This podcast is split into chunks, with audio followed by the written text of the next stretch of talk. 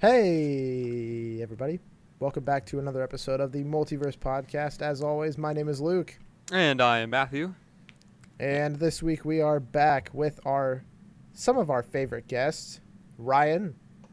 Hi, I'm Ryan. I was Luke's RA, and by proxy, I know Matthew. Why do you okay, why do you keep doing this? every time, every week.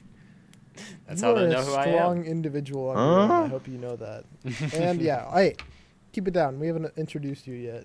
And we have Austin as well. So All right. If you don't know the drill at this point, we are working our way through Ryan's horror movie calendar. We are in the third week of the calendar now. Uh, Four. yeah. Right. Or we're The wrapping up the third week, I should Yeah. say. So, Ryan, walk us through what movies you watched this week.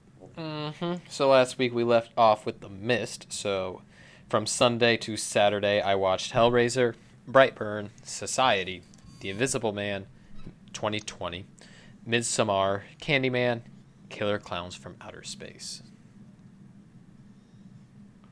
Cool. So, why don't you give us uh I don't know why I thought that list would be longer for some reason. But why don't you give us a short little synopsis of all the movies you watch this week and give us very very quick reviews. Sure. So we begin with Hellraiser, which I th- we a lot of us watched that together. I think it was Luke and Matthew and I. Correct. And Austin watched, right? Huh? Did you watch it? Yeah. Okay, I thought so. Cool. Uh, I enjoyed it, but it wasn't my favorite. Uh, I gave it kind of a higher end rating. I this is one of those movies that has some very very dark themes, and it comes along with sadomasochism, the enjoyment of pain or inflicting pain, and that's the main villain's kind of whole cliche, or not cliche, but like their whole, uh, what do you call it? just their whole thing. That's that's what they go off of is they enjoy inflicting pain on others.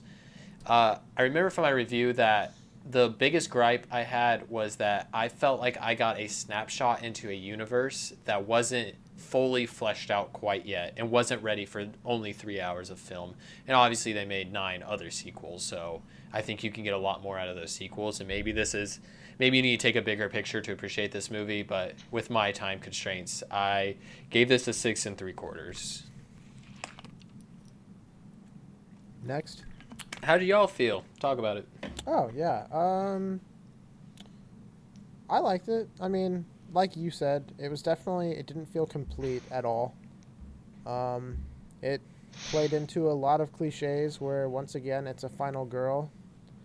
I did Mhm. like something that the film does that I actually really did like is it switches protagonists halfway through the movie or it like switches who we're following.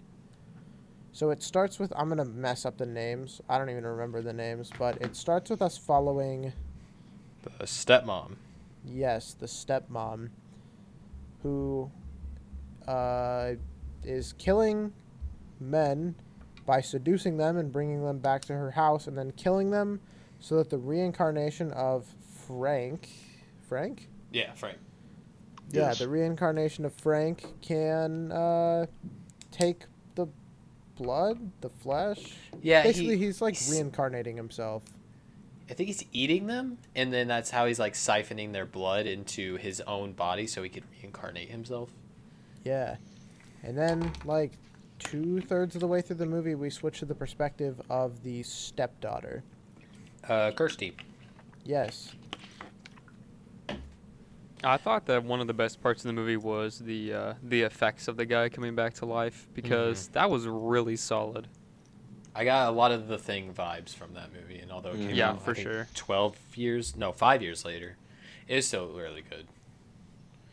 Yeah. Anytime, I think we said it, la- you said it last week, Ryan, but, um, anytime that special effects are used instead of CGI, it's significantly better. Even if the special effects look cheesy, I'd much rather see cheesy than bad CGI. And you can see both sides of it in this movie because when they are getting rid of the Cenobites, I think is their name, uh, it's you see the CG Cenobites. You see the CGI like the yellow, almost like aura is going around them, and it kind of looks like a almost like Star Wars effects with like how they were in the late 70s, early 80s. So I was just laughing at that. I mean, this movie came out in 87, so you can't like their CGI was wasn't great and they kind of had to rely on the special effects, but yeah. Yeah, and you also get to see the uh, the carts and the people pushing around that giant worm there towards the end. Yeah. they were With those not very good special effects, definitely cheesy. Mm-hmm. They they definitely only had to do short shots of the horror monsters just to like make sure that you don't see the behind the curtain and it slips up a couple times. Who played the the Cenobites? Uh, so Well, Chatterer Garrett played was one of them. Garrett, Nicholas yeah, Vince. Garrett was there.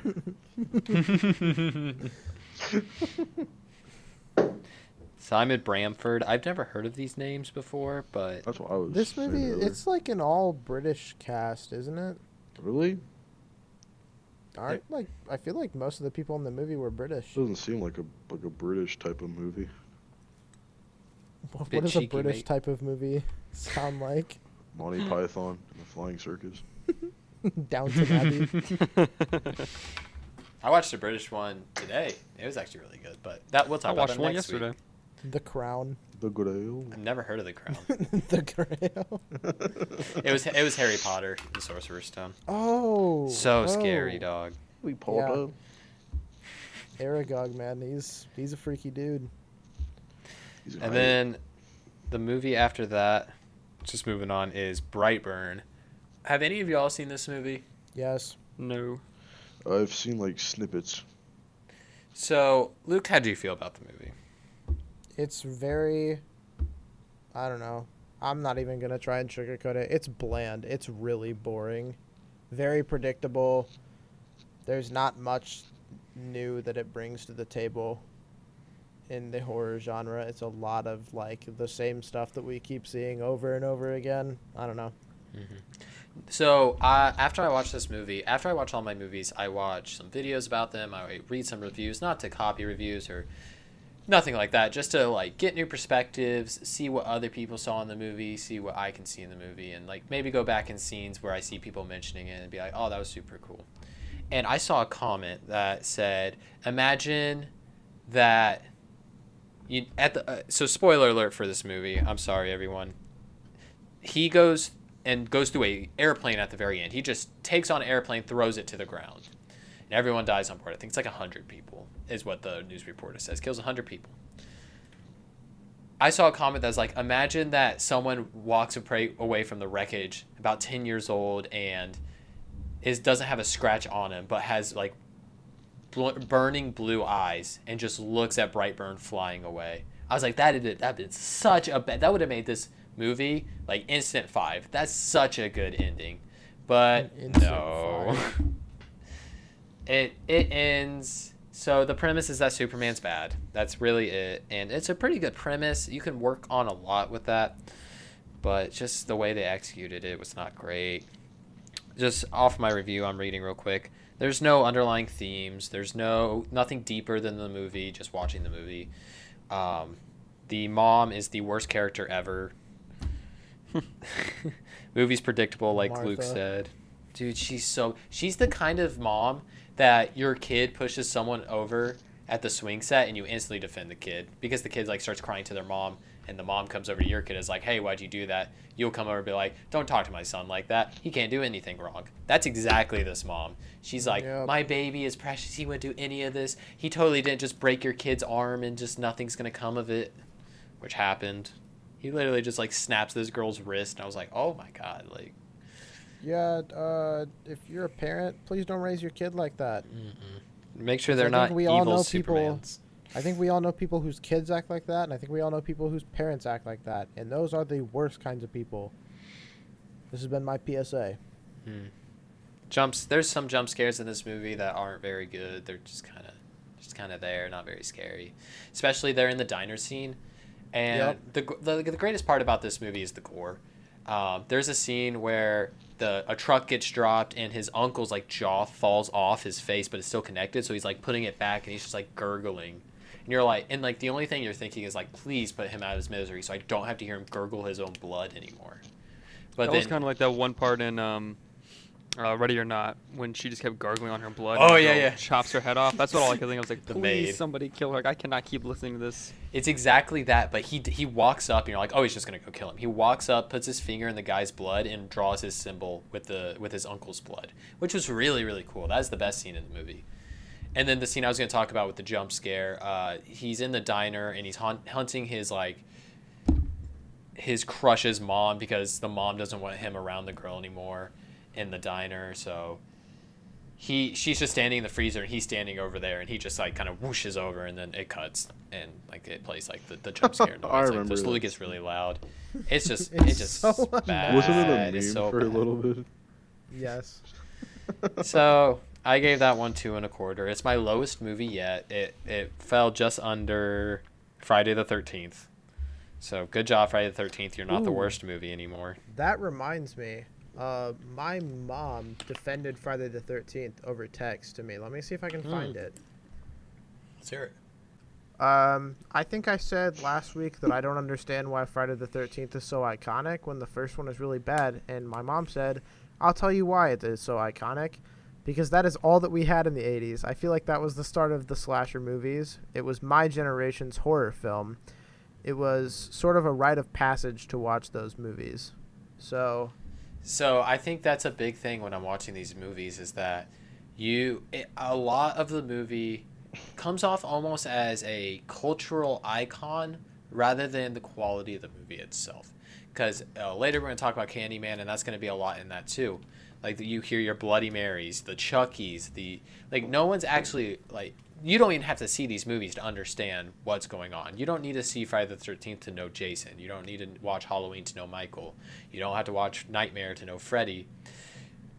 I think the problem with me watching these movies from a 2020 perspective, and I am cr- like criticizing these movies, is that I'm trying to separate myself from the cultural phenomenon they are, and I'm trying like my hardest. Obviously, I can't do it perfectly, but I'm trying my hardest to imagine if I was in the 80s watching this movie and what it would have contributed, or what I would have thought of it as if I was in the 80s. Uh, I said my biggest problem with it is if I was in the 80s, is that unless you're under 13 years old, I don't think it's gonna scare you. But I understand that rite of passage. I understand that's that's like that's all they had besides Halloween and like maybe Texas Chainsaw. Is like they had only Friday the Thirteenth, so they, they they didn't have these great movies to compare it to. So at the time, it may have been like their great movie. Possibly. Mom, if you're listening to this, and I know that you will, uh, shoot me a text and let me know so we can talk about it next week. Agreed. So, what came after Brightburn? That was Society. This is kind of an underground horror Uh. movie, and I don't know if any of you have seen it. I have not. It's nasty. It is very nasty. That's the like perfect word to use for it. Austin, do you remember a lot of Society, or when's like the last time you saw it? Uh, like a while ago. I tend to keep those memories away. So I'm like, I'm like someone with PTSD. like, you might need to talk to somebody about this movie.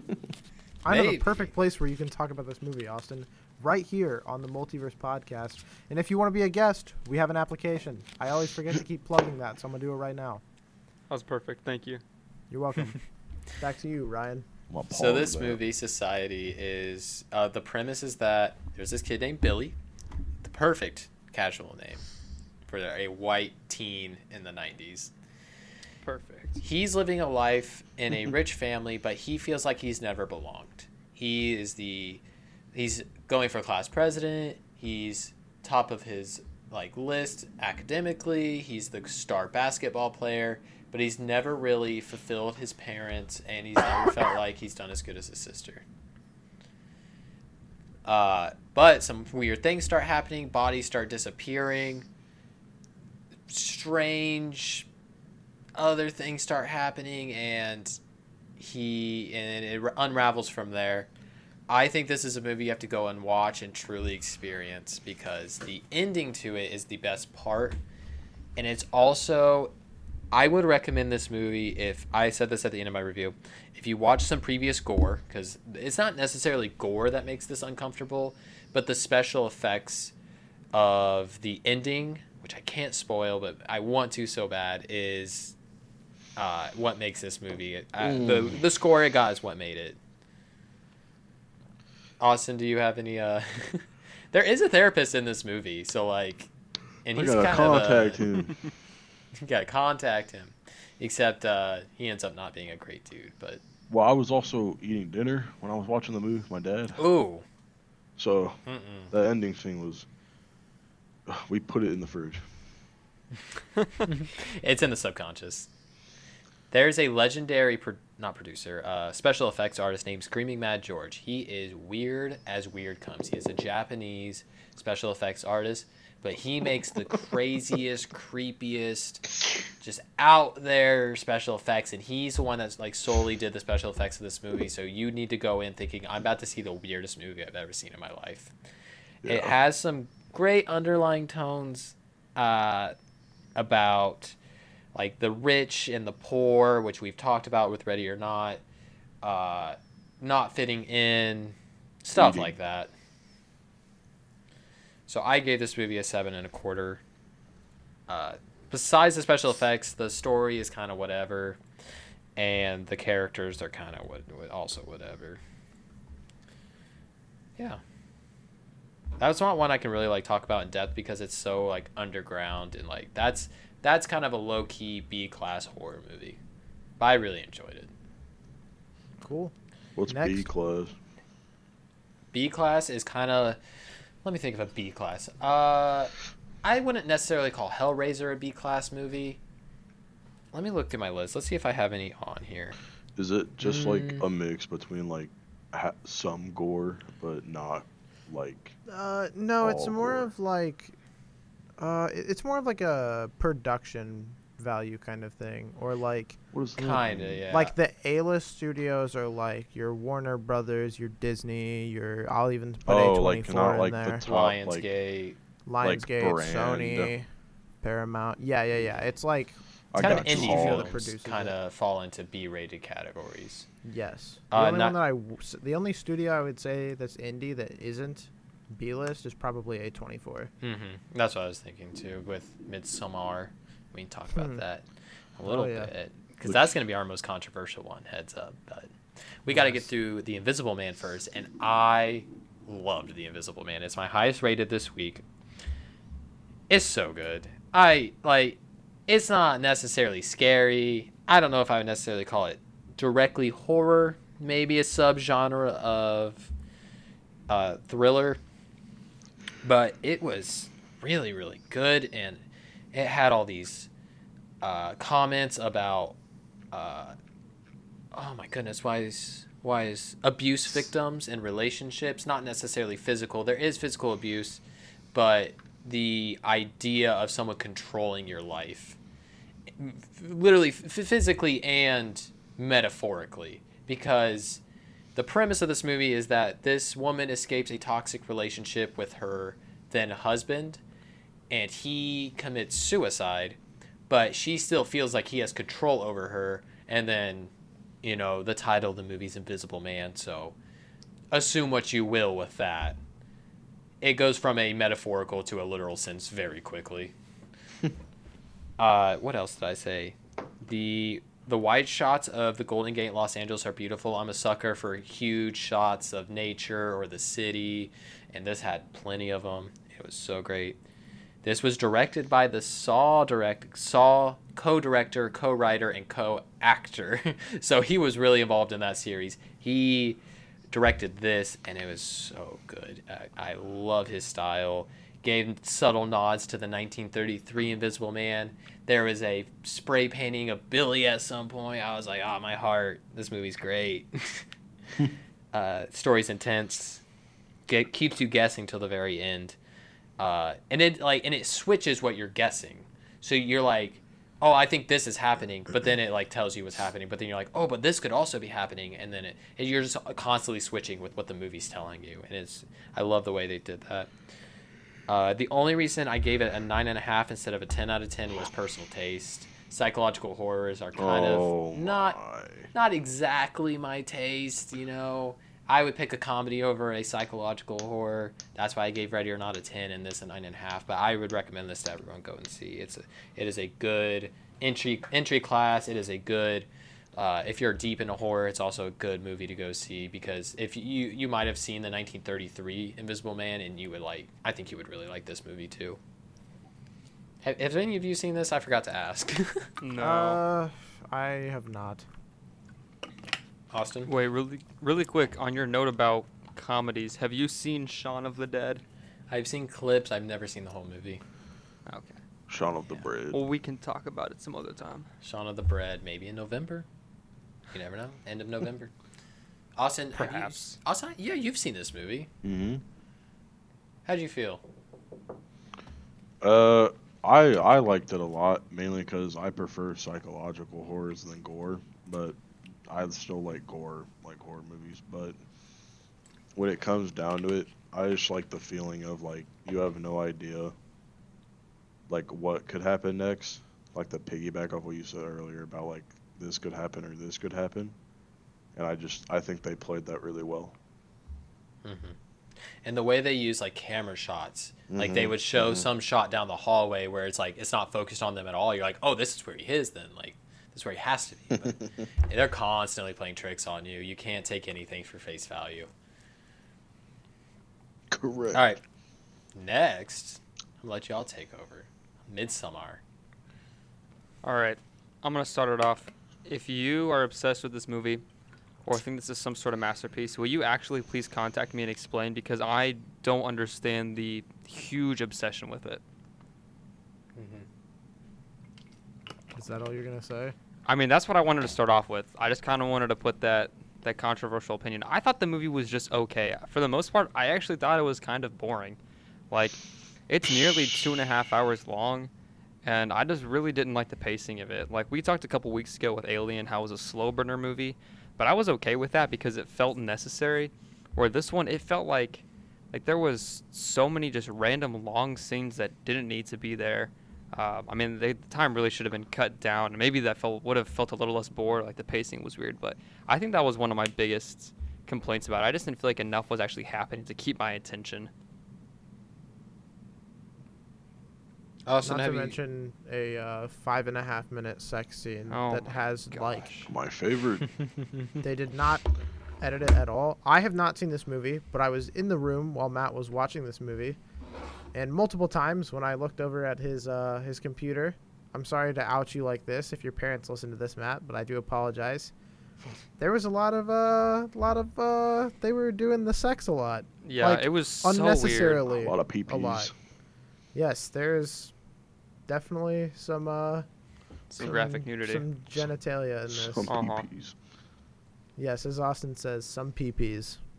There are. I don't know. I mean, it, There's at least one peepee. There's two. I think there's for two an total. unnecessarily amount of time. Yeah. yes. I So- just, I mean, it makes sense with this. I mean, I don't want to say makes sense. I, uh, with the whole cult thing, and they talked about trying to bring in like new blood, basically. I mean, that makes that makes sense, but my goodness, that did not need to be a five-minute scene uh, with a lot of the things that were going on. Like that, they could have just made it totally implied. Yeah, If- but I if think you think it was awkward to watch it, imagine how awkward it must have been to film it multiple times. Oh True. yeah, I feel so bad for those actors. But I ge- like, I, I I summarized this movie when I finished it. I watched it with my girlfriend. I said I get it, but I still didn't have a fun time watching this movie. it's all right. Yeah, like I, I get the deeper meanings and stuff like that, but I just wasn't like, I didn't think it was all that, all that it was hyped up to be. So the premise is there's this girl, her family recently dies, and she is in a rocky relationship with her boyfriend Christian, and they are all going to Sweden, and then this uh, vacation sort of turns into a nightmare when some strange things start happening. Uh, this movie is, I I get it. Like I said, I get the deeper meaning behind the cults. I get why there's the sex scene and you want and he's trying to make you uncomfortable, which it sounds like it worked on a couple of you. It just makes you uncomfortable, like and that and horror can do that. It's it doesn't necessarily have to be scary. It could just make you like stomach just like like oh like it's just weird. Uh, which is effective, and I think Ari Aster is smart enough. That's why he put it in. and then I don't know if you guys caught this, but he's running outside. There is definitely blood on his thing, Yeah, and I thought that was like that's a good attention was- to detail. that was gross. Uh, I've talked to a lot of my female friends about this movie because I just started talking to people once I finish a movie. That's like what's on my brain, and they said It's a I. female. that's what I'm saying. I have no idea. Didn't you just say you watched it with your girlfriend though? Uh, next question. New topic. That's gonna be it for this episode, guys. Uh, But they said I think I think you would have enjoyed this movie way more if you were a female and if you could relate to some of the things that the main girl was going through.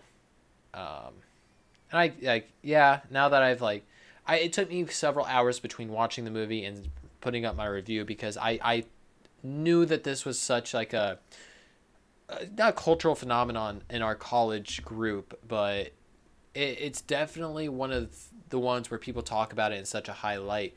And uh, as I was watching, it, I was like, I don't get it. And I felt the same way with Hereditary. I was like, the story is just not great. And the one, and once if I if you can't make a convincing story to me, or if you can't make a good story to me, then I'm going to ignore all your artistic decisions because I'm not interested in your movie.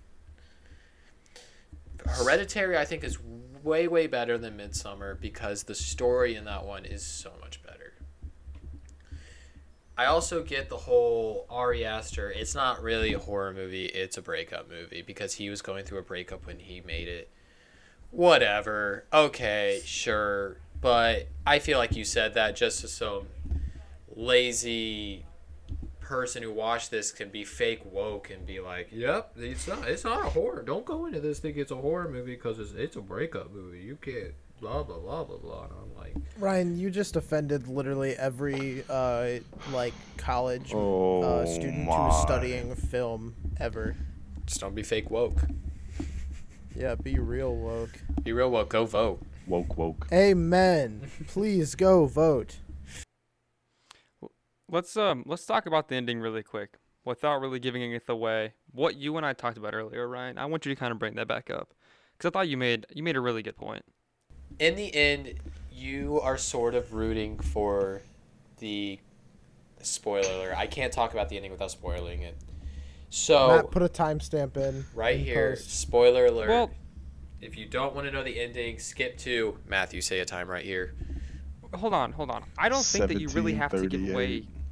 Like the actual ending. Just talk about okay, because obviously the film was about this cult in Sweden. Yes. and they're not doing good things. And the It- only person throughout the entire film that seems to have good intentions and doing good things is uh, the main the main character. I don't remember her name. You watched this movie like three hours ago. I tried to scrub it from my mind Oh already. my Jesus, guy. I I think can't remember her name. Emily. Was it- No, no, no, no, no, question no, no, it was mark. not. LaForge. Danny. Before Danny. Danny. Yes. LaForge. Danny. I thought it was Andy, but that's just that's just an anagram.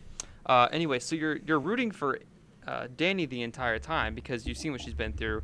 Her boyfriend's a total jerk. Like her friends are kind of jerks to her. Yeah. Um, yeah, and there's something that really bad that happens at the end that she basically allowed to happen, but you're still rooting for her. And Ryan, kind of talk about the whole cult thing, because I really like the way you worded that. the ending you're rooting for the cult in the end and i think that ari aster's intention was to show the audience once you take a step back from the movie and you look at how it was presented and how you felt during it i think ari aster wants you to take a step back and go whoa why did you just root for a cult in the end like these this cult is clearly doing things that are against human nature and in the end, you're like, let's go, this cult. Let's go. She should be with them. They treat her well. It shows you so easily how cults go with the idea of appeasing to your emotions and making you fit in so you can stay in this group and you leave behind everything else because all you want is to be in, is to be, feel involved and feel wanted in this group or in this cult. I think that was really really good. Uh, but as I said, like every metaphorical, every artistic direction was kind of faulted by the story being not great. And like also the scene where you see the tapestry and it's like, oh, it technically tells you everything that's gonna happen. I don't think that's a good thing because now you just got the entire movie spoiled for you, and you don't have to be smart to notice it. There's obviously a reason it's in the movie. You just have to look at it and you're like, oh, these things are gonna obviously happen. I think one of the things that I actually did really enjoy about this movie was its foreshadowing. And sometimes I don't always like that, but there were things in the movie where it would just come up again later. And you're like, oh, yeah, I remember that being said earlier or that happening earlier.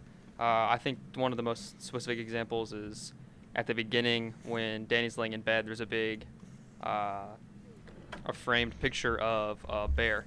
And that comes up again later at the end of the film or there's a pan of this um, of this big banner that's been painted, and how to make a potion of someone to fall in love with you, and that comes up later on. So it's like so these smaller things. Well, yeah, it was disgusting, but like there are these small things that happen throughout the film where if you're really paying attention, you're like, oh yeah, I remember that being referred to earlier. It makes sense. It feels like a lived-in world, uh, and so it actually seems like a little more legit than just kind of being out there. But Yeah.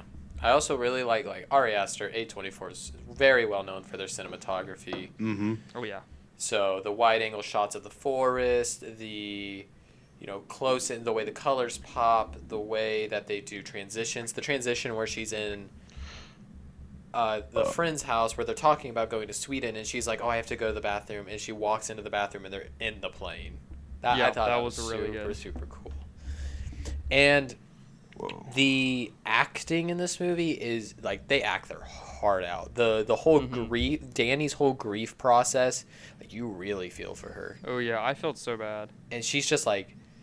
Uh, her boyfriend Christian answers the phone because her bipolar sister is sending weird messages and all this. He answers the phone, and you see from his perspective, is she's just screaming into the microphone, and it cuts to like the the scene, the crime scene, and then you cut to her and she's just sobbing and screaming into her boyfriend's lap because that's all they can do. And I think that has ruined any other grief moments in movies for me because he just knocks it out of the park with that. I might have to give this a little bit of a higher rating because it, it, it really is like like as an artistic movie it does really well. It's just like you said the slow burner when it doesn't have to be. They're actually making a director's cut that's going to be three hours long. This think, it, co- I think it already came out actually. I think it came out on dvd but I- Um, I, heard that and i was like I, I couldn't i could not subject myself to three hours of this movie again kind of going back to what you said with the cult, I watched this video afterwards. I think I typed into Google Midsommar is bad because I wanted to see like the different reviews of people defending it and stuff like that just to kind of like see if it would change my opinion at all. But there was this one video that I watched and it was about Danny grieving. And at the beginning, she calls her boyfriend and it doesn't ever cut to him on the phone. It's just her for like a minute or two minutes talking to him. And it shows how really one sided the entire conversation was with him Mhm. and how he's not really there. But then at the end, after she catches the boyfriend, I'm not even going to spoil it, basically cheating on her, um, and she's grieving, she has this group of like 15 women who are all crying and grieving with her, Mhm. which really, I think, added to the whole like she decides to be with the cult. They're very appealing, you know, empathetic and stuff like that. she has no one but once someone like shows a shred of empathy for her instantly it's and i think uh Pelle says something like that he's like you're i was Mhm. most excited for you to come with us i think it I might think be that- that, His empathy also, maybe that's one of the reasons why she trusts things that are happening there, when she doesn't trust anybody else. also like the whole drug trip like this whole movie's a drug trip in itself It was, yeah. The it got kind of confusing sometimes. I didn't really particularly care for that.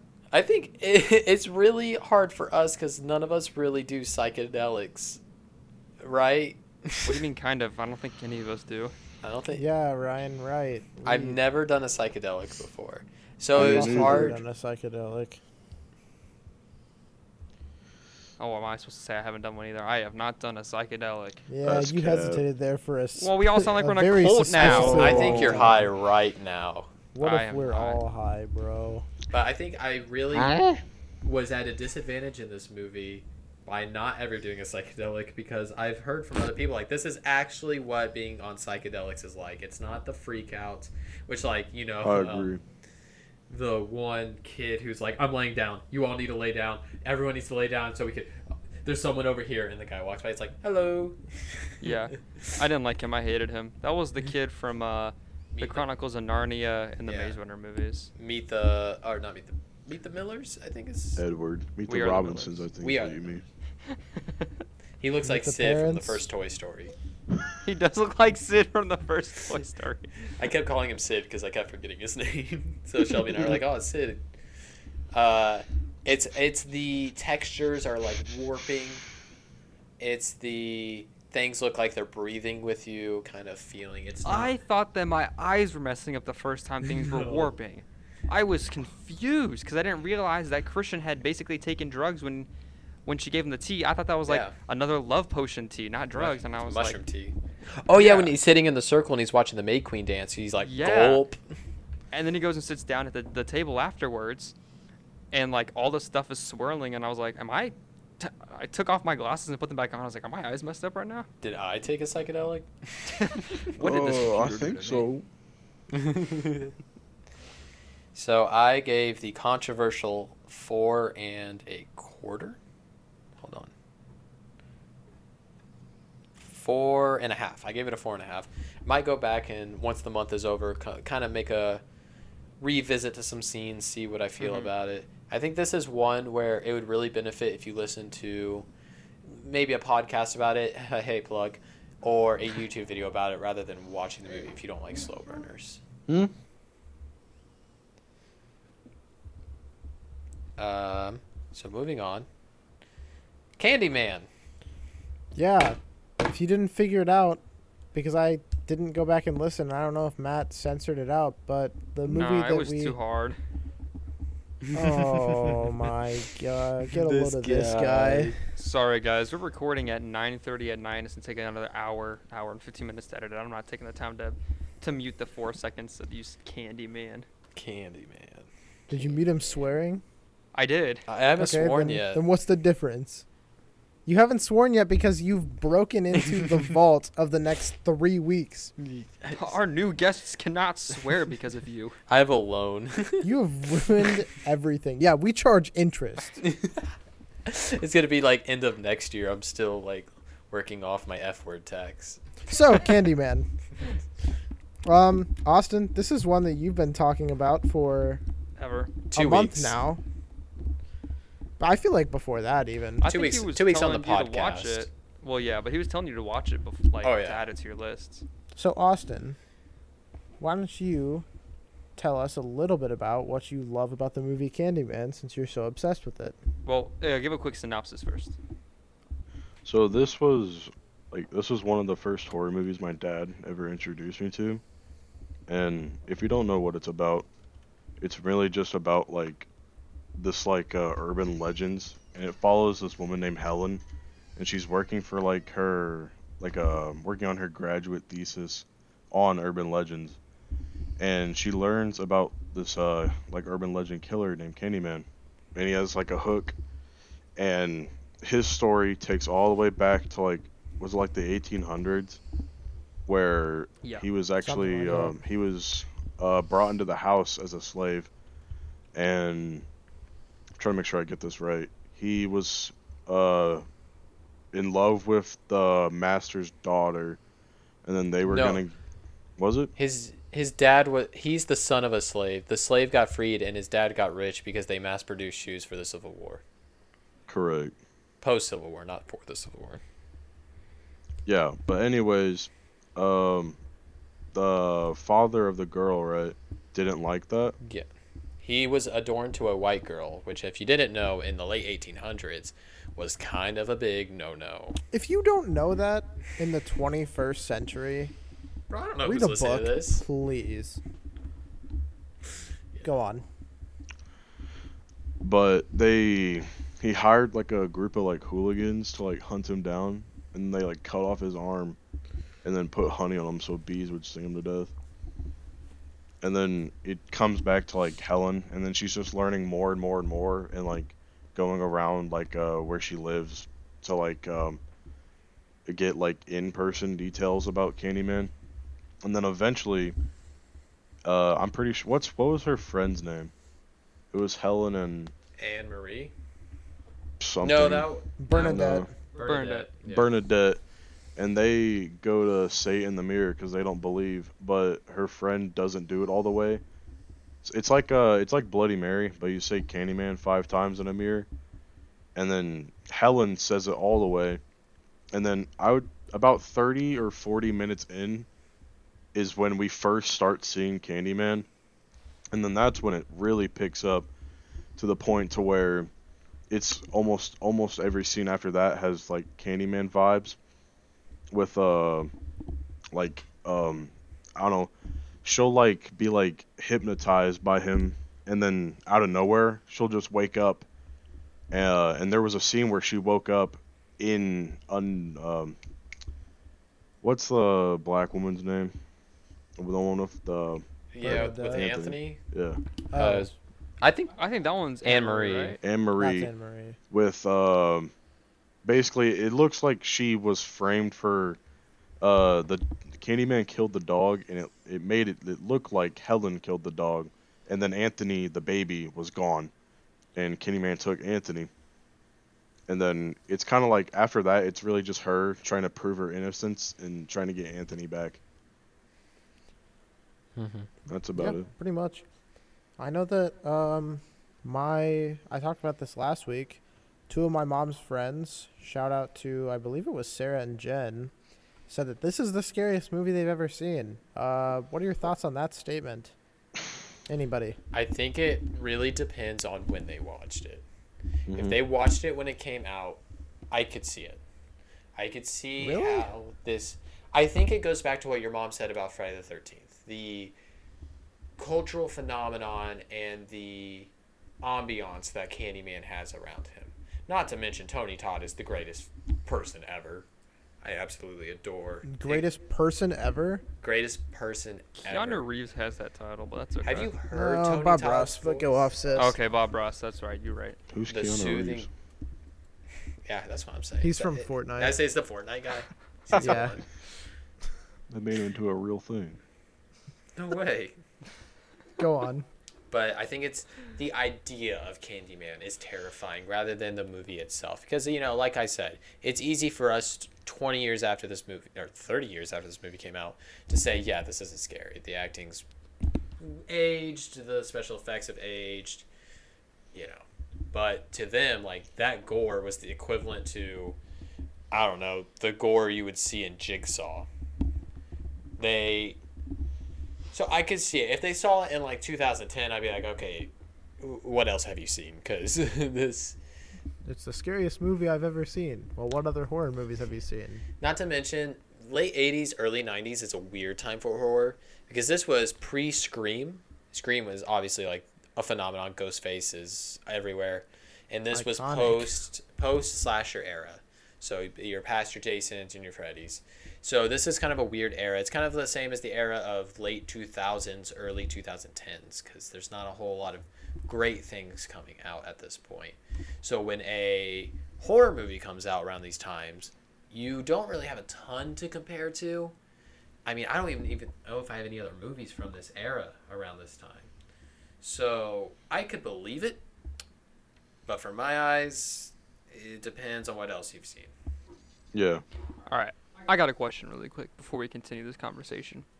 Yes. When you were kids, were you ever did you ever believe in or were you afraid of the whole Bloody Mary thing? Because I know that it was kind of a big thing. I think it was actually in my daycare where like kids were talking about it and I remember I come I came home freaked out and my parents were like trying to reassure me, but I just I would not believe them. Uh, my sister would always play pranks on me. She would like lock the door and go in the room and have the lights off and say it really loud and like pretend she was like getting attacked or something and come out. So yeah, I was scared of it because I was little and have a prank pulled on me. I beat her up Ryan- so I don't know. I don't know why, but in my head, in that moment, when I pictured like little you, I pictured Manny Heffley for some reason. I don't know From why. Diary of a Wimpy Kid. Yeah, like not even like live action, just like the The- pencil drawing of Manny Heffley. the giant overbite. Yes, yes. no mouth except for two buck teeth. Mm. I don't know why that came to mind, but I'm very glad that it did. Oh, this is also Luca around the time where VHS is still popular. So when you go to a blockbuster and you see that VHS sitting there of Candyman, that like freaks you out. Like even when I go to a video store nowadays and I see like Terror or not Terrifier, um Oh, what is the movie I was just thinking of? Sinister. When I saw Sinister on the shelf, I was like, I'm not watching that. Or The Conjuring, I was like, I'm not watching that. That just looks so scary. So when you're a kid or something and your parents actually buy it, you're like, uh uh not watching it. It's not happening. And we kind of lose that in today's world. I mean, there's still great horror movies coming out. I mean, I gave a 10 out of 10 last week for one that came out last year, and I just gave a 9.5 for one that came out Yeah. this year. I was gonna say I don't think that there's any of Jordan Peele's horror movies on there. Given right now, what there's only two out right now, but there's like three or four in the works, or Yeah, th- movie three and four, because he's helping make the reboot of Candyman. Yeah. Oh, Um, and he's I'm also really doing what's excited. the other one called? Is it called Antebellum? Uh, I haven't been keeping up with Jordan Peele, so I'm not 100 That sounds sure. right. I think it is, but I'm very surprised that you say that like this like era for horror movies isn't the best because I think Get Out and Us are the two best horror movies in the 21st century. No, I mean like late 2000s, early 2010s. So you've Gotcha. got Okay, your I- I see, I your see. Conjurings, your Cabin in the Woods, your just kind of later Saws, just kind of whatever. Uh, Rob Still Zombie, doing Halloween. I was about to say Rob Zombie Halloween, Rob Zombie Halloween, um, Texas Chainsaw reboots coming out, which is okay. Friday the 13th reboot, Nightmare reboot. Mm-hmm. Oh, They came out with Doctor Sleep last year, which was actually a very good movie and sequel. but that came out last year. Yeah. Talking about Huh? early 2010s. I thought you were you were just talking about Oh No, my. reboots and stuff like that. I was talking about the Friday the Thirteenth that's coming out next year. Oh, that's This Scream. guy, Sorry, I'm thinking about Yeah. the wrong. The yeah, there is a Scream reboot coming out next year. My which- brain got confused. It's too late. And a new Candyman. Yeah, new Candyman. Candyman. Jordan. But going back- Halloween Kills is coming out next year. I'm very excited for that because the 2018 Halloween hot take better than the original by a mile. It's pretty good. I'm not talking about the we I won't even talk about the acting. I'm just talking about overall the movie is better. Uh it I mean the first one made me very uncomfortable. Like I felt very anxious watching it because I just felt like I was being watched the entire time. But the new one I watched with my friend TJ, and the walk back to my dorm was the most uncomfortable walk of my life. And it is a two minute walk to cross the street and get up into my room. And I had never been so anxious before. I mean, if Michael Myers can still be scary 40 years later, and then they reboot him to make him more modern, like that, that's just a great combination. Yes. I mean, obviously, it could have flopped. They could have just messed everything up, but like, they did really well with that movie. So it is genuine. I mean, it helps. That it, it it helps that it's like connected to the the original to the first movie. Yeah, yeah, yeah. So it's not like the Rob Zombie movies where. Everything's retconned. Yep. Uh, and also, like, she she's not his sister anymore. That was And they say that in the trailer. They're like, "Isn't that? Didn't he die to like her sister?" It's like, no, someone just made that up. I was like, "Wow, y'all really throwing the other directors under the bus." that's huh? funny. That's so funny. yeah, I love Um, it. But going back to Candyman, Austin? Yeah. Yeah. So do you have anything else about Candyman? Austin, I've already been really excited. I want to hear. Do you have any other thoughts about this movie, or you know? Uh, I don't know. There were a lot of like, there was a lot of racial backlash that it got about like, because it talked a lot about like America's like history, Hmm. like a slave history. This movie has a very diverse cast. yeah. Yeah.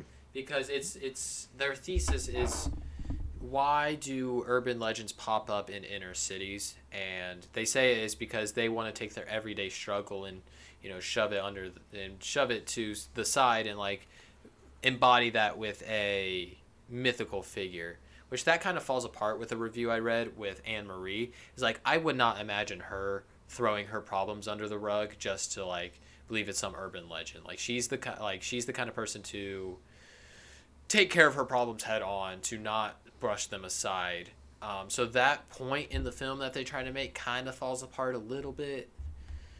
Uh, but still, like you know, the the dialogue they have about race, besides the Jordan Peele movies, is pretty unparalleled. Uh, the points they try to make and just you know starting a dialogue and having it be in a horror movie is I think is very admirable. Mhm. Also, Tony Todd's the best person alive. Any truthers? Defend that statement. Why do you think Have Tony you- Todd is the best? Have you best? heard his voice? Of Yeah, course. have you seen him? his whole thing. Have I watched the movie? He's the horror movie Morgan Freeman. Like, He really true. is. He's like trying to lure in. Oh my God, what's her name? Helen. Helen. Yes, because they say her name five times at the end. Uh, Mhm. spoilers, but this movie's 30 years old, so I don't feel so bad. He's like trying to lure in Helen with his words and like just trying to get convince her to come to him. And I was like, "Yo, you can take me, like Be my victim. That you are. You're just like the. I want to hang out with you all day. Such a soothing voice. yeah, Tony Todd. Shout out. Come on the podcast. Come talk with He has a Ryan. He will completely fangirl over. Do we have a Twitter, Matt? No. We're gonna make a Twitter. Go follow our Twitter. We're not making a Twitter. No, we're not.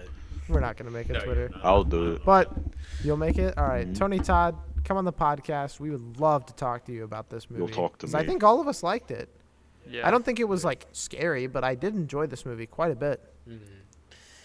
Uh, my favorite. So I'll just read this off real quick. The action and the gore is very swift. Uh, my head goes to the decapitated dog, and the way he kills. Uh, oh, I just had her name. Brit. Uh, Bernadette. Bern. Bernadette. Bernie. You don't even see it happen though. Bernie. No, you don't see it, but you see her mangled corpse Bernie. afterwards. Yeah, she just wakes up and is right there. Yeah. Well, she's like, "Don't come in, don't come in," and she comes in, and he's just, "Yep, you're dead." Like, sorry. but I think the action is very swift, and then the very ending, like, is kind of intense because she's in this wood pile, and the baby's in there, and you're like trying to get him out, and you're like, "Oh, she's on fire!" Like, she's actually Yeah. on fire. She actually looks like Anakin from the end of Revenge of the Sith, the way her hair is all burned off. Yeah. Yeah, Thank you, Austin. she was the chosen one. Do we have any closing thoughts on you. Candyman? Uh, I there was a there's a cool fact about the the scene before the first like like teleport wake up into the uh, black woman's room, Mhm. and Anne Marie. they to get that scene for her to look like so like hypnotized by Candyman, they hired an actual like hypnotist, No way, and that's awesome. and they used that to make it look super real. But then they eventually stopped that because she was like like having like panic attacks all like on set. Wow. Huh. So they quit That's a that. tough role to play. Yeah, but it looked really good. Mm-hmm. It did indeed. So I gave this movie five and three quarters. I enjoyed it, but not Low. one of my favorites. Low. It- hey, you're lucky I didn't give it a zero out of Austin, what would you rate it, buddy? Minimum seven. Seven. Maximum Okay. nine. I can respect that. I could definitely see how someone would push this into their higher echelon of horror movies. Uh, I love the Dead Meat podcast. He says this is his favorite uh, pre his favorite '90s horror movie pre Scream, which I think is a great way to go. Mhm. I think That's this a, that's a good way to talk about it. Mhm. I think it I gets feel like lo- Scream is untouchable. Yeah, it gets overshadowed by a lot of the iconic ones. I think if like say in a universe where Michael didn't exist, Candyman could have easily filled that role. And I think it also You got think screwed. so? I, I believe it. I believe he has such an aura about him that he could have been mainstream. I maybe it was a racial thing why he didn't. Maybe they did it. And also at the end scene where he's hypnotizing where he's got her in the parking garage and he's like he has her. They did an on-screen kiss to show that they were together, but the studio pulled it and said we're not co- like we don't know how people react to a black man kissing a white woman. Yeah. So Huh. That's weird. that Fun. is its own bag of worms that we can't really delve into. But Bag of worms. yeah, what you me see? Hive of bees. It's Can of worms. Or toilet of bees. Hive of bees. I like that. That goes goes well with it. Also, the bees Yeah. in this movie. If you don't like bees, it, it'll kind of freak you out too. Oh yeah, another cool thing is uh They had They- actual bees. Yeah, it was real bees, but they were juvenile. They didn't have Less than 24 stingers. hours old. Yeah, and uh, That is cool. the Cool cool fact. thing for cool bee fact. but But cool for- bee fact. there's a scene where there are bees crawling out of uh, uh, Tony's mouth, and Those are real bees, right? Mhm. Yes. and they had like a I want to say it was almost like a paper mache like mouth or something like that for the Mhm. back so they Mouth wouldn't guard. go but uh, Tony said that there were some bees that were still going down so in the middle of filming that scene he said he could feel like a bee just like slowly making his way down his throat I think that makes me more uncomfortable than the movie did. Oh. That's terrible. That- that's yeah, terrible. that's that's got to be more uncomfortable than the entire movie. Oh my goodness. I, I like this movie, but like I said, I don't know if I would put it into the higher echelons of the movies I've Yeah. watched. and they used like uh, queen bee like pheromones to make the bees like go to the spots where they were supposed to be Yeah. That is that is so cool. Yeah, these awesome. actual bees, because they, They they, went they went the extra mile to get the production value to look pretty Yeah. good.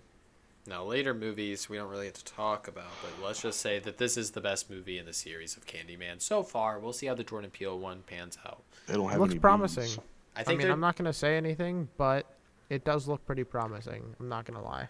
I think they're taking the same idea as the Halloween 2018, where it's going off of the first one, but they're retconning everything in the second, third, and I think there's a fourth one. I think Jordan. Peele is gonna have a really big movie career. Oh I yeah, think- 100%. well, I think he already has. I think ever since like Us came out, I think that's what skyrocketed like his name because now he's a he's a pretty well known name now in the movie industry. Yeah. Yeah, I would say. I mean, Get Out came out before us, Yeah. so and Yeah, I know more people where have probably meme seen came Get. Out. yeah. Yeah. With the grandpa running. That's such a good. The That Get is a very challenge. very good movie. um, Uh, the only reason, just real quick, the only reason that the Jordan Peele movies aren't on my list is because I have seen them both like three times. I love they're- them. they are worth the watch. They are probably my top 20 horror movies, both of them. But I have just seen them so many times that it's. That's why I didn't put Saw on there. That's why I didn't put. What else did I put on there? I don't know. Oh, um, Escape Room. You didn't put it on there. couple times. I didn't put it. I so I've seen both It's twice. Both That's fair. also really good movies. I haven't seen the original. Maybe I should have put that on there. Hmm. with uh, what's his name? Tim. Uh, Burton. is it? No, I just made. right. I just tried to think of a random Tim Tim. McGraw. Yeah, Tim McGraw. Tim Curry. That's it. Tim it. Curry. hmm Steph Curry. Right. Yeah, Steph Curry. What is your guys' like? This is kind of on the spot, but if you had to give a score to this, we've had a seven to a nine. We've had a five and three quarters. I mean, it's not one that I'll probably watch again. Maybe it, I don't know. It's not one that I feel like I need to turn around and go watch right away. So I give it like a six and a half. I was gonna say six and a half to seven probably. Yes. Okay. you got it. You got all of us to give a positive review about this movie. Positive KD. Speaking of KD, um, myself, well, all four of us have been playing the uh, The horror zombie, yeah, the horror movie update to Call of Duty Warzone, and they put jump scares in the game. Where if you that. open certain like chests to get loot, your screen is just flooded by like horror images in a scream, and it is terrifying. I've gone. It's really four. fun. I've only gotten one. I got the like the ghost with it's like I've a blue three. screen. I've gotten three. I got an orange one today. That one was the scariest because I actually yelled, and Austin was there for that. Uh, you yelled last night at like twelve thirty when I was about to go to bed as well. Not compared to how I yelled today. Trust me. You know what they today's should've was done? way worse. They should have put in so they put in Billy from Jigsaw and they put in Leatherface from Texas Chainsaw. Both great movies, by the way. You should go see them. But they should have put in death scenes from those movies every time you open a box. So like you see like someone's like going through a barbed wire trap in Saw, and it's like, oh well, I got a legendary assault rifle though, so it's great. Maybe It's the jump jump scare has been fantastic for content creators. Though I've been Oh, watching. yeah. I've been watching uh, Tim the Tatman stream Warzone a lot lately, Mm. and every time that he gets a chest, like it's automatically content because it like he always gets blindsided by it. I bet those thumbnails for YouTube videos are just they got Great. the hands on their mouth like the red the red Like- circle and the red arrow. Poggers. All the right, gradient background. we got one more movie to talk about. I know Matthew and I have seen it. Have Luke? Did you watch The Killer Clowns from Outer Space? I've seen part of it. I love Austin, I know you've seen it. I love the movie. I've seen like half of it. I don't know what Matthew was on earlier. I really like this movie. it's so It's so it's so so- bad that it's good it's and like so stupid. it's just so stu- yeah, it's so stupid. I, I just I love the biker in the beginning. yeah. he, he uppercuts a biker's head off with boxing and it just gloves. falls in the trash can. Yeah. He's like, "Oh." And the and the guy, the other biker's like, "Damn!" And then they just leave. that was so fun. They literally just left. Yeah. Or it's like when they deliver the pizza, he's like, "Oh, pizza dies." the acting was so bad that I laughed no matter what line was being delivered. oh my goodness! So I'm gonna be real. This movie is horrible if it doesn't have a clown on the screen. If there's a clown, it's the greatest movie of all time. It's a cult Eh, classic. it's it's a slightly 10 out of 10. They're great. Do you remember a Gene at the beginning with his dog and he catches the dog? yeah. and I oh my gosh, I was gonna text you. Bad. So when he walks outside and there's the dog, you can see a crew lady standing in Yeah. the doorway. Yeah, you can. It's, I was laughing so hard. Oh my goodness, and uh, it's kind of like Hellraiser, just kind of like and, and not Hellraiser because in Hellraiser they're trying to take themselves seriously and you're trying to be scared. In this movie, you're like, oh, that's just part of the fun. or you see the strings on the final one, which by the, way The way, sound effects were really funny for it too. oh yeah, like the zoink. It, it reminded me of comic book zoinks and yeah, exactly. I really Oofs. liked uh, the cotton candy husks. oh Yeah. yeah, I like the and they end. peel Those it back and they got the bloody faces. Yeah. Ooh. It reminded lo- me of okay. uh, Gears Five. Have you played the campaign for that? I don't I think have. I need to give a synopsis of this movie either. Is there a synopsis for this movie? I It think it's in the feels like- title. There are killer clowns and they come from outer space. That is They- exactly it. They beat up bikers. No way. By the way, by the way, I know we make fun of this all the time. They say that line in the movie. Yep, they do. Ah, like at the ah, beginning. He said it. There's killer clowns line. from outer space. It's the really jerky uh, policeman who reminds me of a oh, what's his name? Hold on.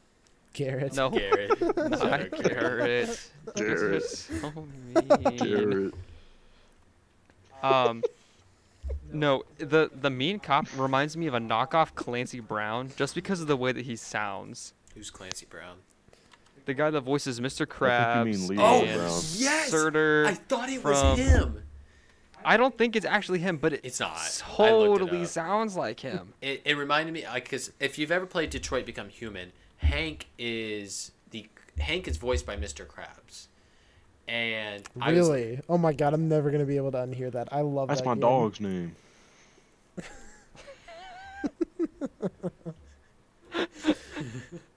We're already at an hour ten minutes. Let's go. All right, so I'll just get my positives real quick, negatives real quick. I'll let you all talk about it. Uh, the clowns, their costume design, fantastic. They are creepy. if you're a little kid and you're watching this in the 80s, you are freaked out by these clowns. You're going to hate clowns forever. Not to mention that sometimes when they kill, they give out these creepy ass laughs. Oh no.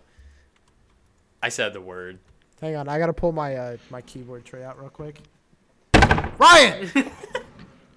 Robert. You you maxed your headphones so much. or your Oh, I'm looking at my audio track and it is like it is to the max. all blue. Yeah. They are creepy, yo. The laughs, I was like, oh my god, like, yo, stay I picture- away. Well, I haven't seen this, and so when you guys were talking about the laughs, I pictured like Krusty the Clown, but now No, that you it's guys are like, It's an actual creepy, scary laugh. not Mr. Krabs. Arr, me balls. All right. Uh, and also their humor is really good. I the scene where the biker comes to mind. Where he just punches the. d- He flies away, comes back with boxing gloves, punches the dude, and his head comes off. Have you ever seen the memes like "My people need me"? He flies straight up. the so funny because it's so stupid. It reminds me of a Jason Takes Manhattan. and he just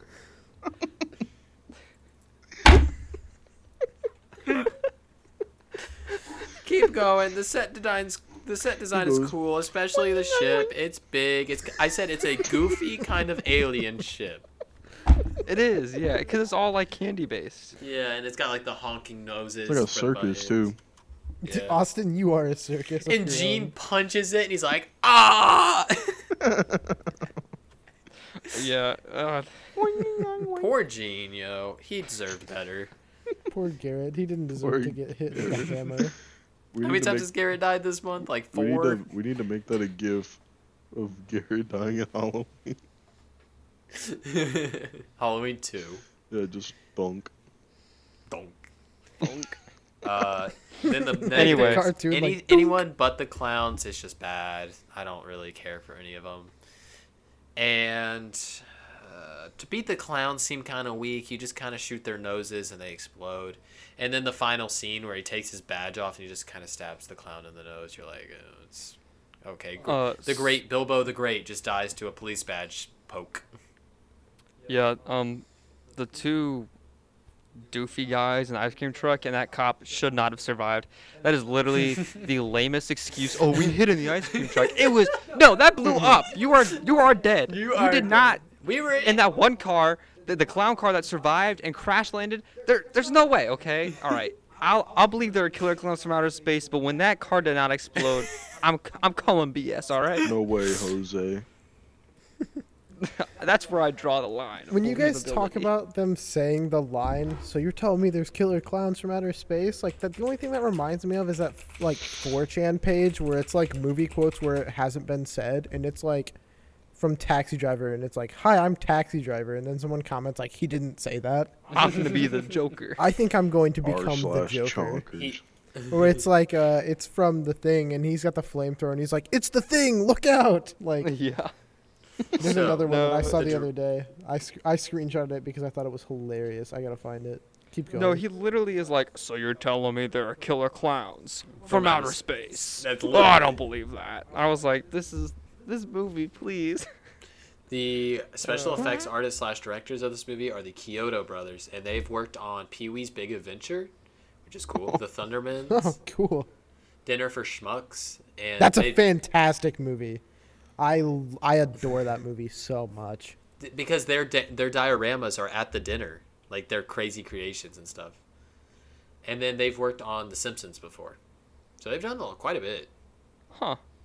Uh, the Chiodo brothers were developing the 40 minute stop motion special adaptation of the book Alien Christmas for Netflix with Jon. Oh gosh, Fa- Favreau, the, the Jon Favreau. happy from Spider Man. Jon Favreau. Yeah, he, Yeah, Jon Favreau. they're doing they're doing that with him. John Fortnite. It comes out November 20th of this year. It's good to see that the Chiodo brothers are still working. I gave this movie a seven. I thought it was perfectly stupid, and that's a good score to give it.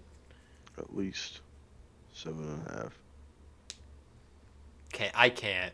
Like I I appreciate a movie that knows how to be dumb, but dumb movies can't get far. S- like Step Brothers is my favorite movie, but it's not a 10 out of 10. Hey, really quick, before we have to wrap up, I just want to point out that the main voice for this Alien Christmas movie that's coming out this year is D. Bradley Baker, who voices all of the clone troopers in the Clone Wars and also did voicings in the Avatar series. It's kind of a stacked stop motion picture, isn't it? Mhm. Dang. I have to check that out. Talk about it next month, November 20th. Uh, Yeah, when we get to the November horror movie calendar. Thanks, killing. Three days. I need. I still all right. still need movies for that too. Do you uh do you guys have any closing thoughts about any of these movies or anything like that? Uh, let me give some recommendations real quick. If you are getting into horror, I would recommend The Invisible Man, and there's another one I had in my mind. I put away my phone. Candyman. Uh, Killer Clowns from Outer Space is a good comedy. If you just want to laugh and just kind of look at how cheesy it is, you know, it's fun.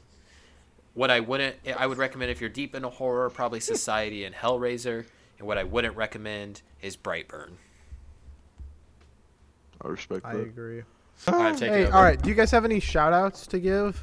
Uh, I'm Uh, gonna shout out my boy Hank back home Why guarding the not fort. surprised? And my dad. I'm still waiting on that Walmart run. If you're listening. Does he that's it. listen to the podcast? Yes. Does he really? Shout out. Shout, Shout out to. Steve Shout out to Steve. and the Walmart gang back home. I was Cool. talking to my Ryan? sisters, and they said they actually listen to this every once in a while. So shout out them. Shout hey, out my shout out them.